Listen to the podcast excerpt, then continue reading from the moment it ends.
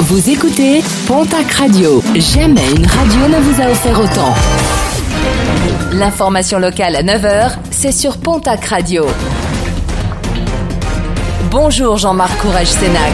Très bon mardi merci de nous avoir choisis. L'Alliance Intermarché Auchan va racheter 320 hypermarchés et supermarchés du groupe Casino.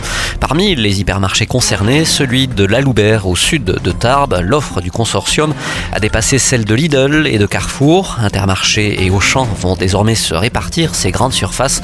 La grande majorité des hyper devrait revenir à l'enseigne Auchan. Un appel à la vigilance lancé dans le Gers à l'approche des fêtes escroqueries, cambriolages, vols avec violence se multiplient dans le département. Une hausse constatée depuis la fin du mois de novembre par les autorités. Et cela ne concerne pas uniquement la ville d'Auch, mais également et surtout des communes situées en pleine campagne, particulièrement visées les personnes en situation de handicap ainsi que les personnes âgées.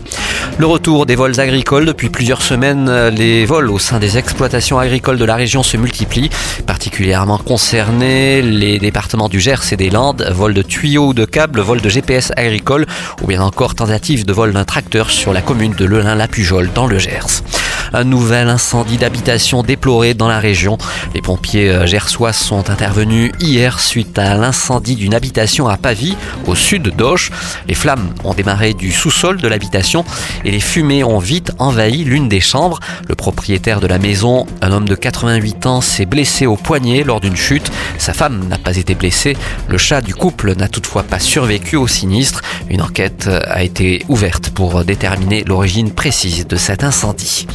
Prudence avec euh, les illuminations de Noël à domicile, une période féerique qui peut vite se transformer en cauchemar si vous ne faites pas attention, avec une multiplication habituelle des incendies domestiques en cette période, notamment due aux guirlandes de Noël non conformes ou aux bougies situées trop à proximité d'objets inflammables.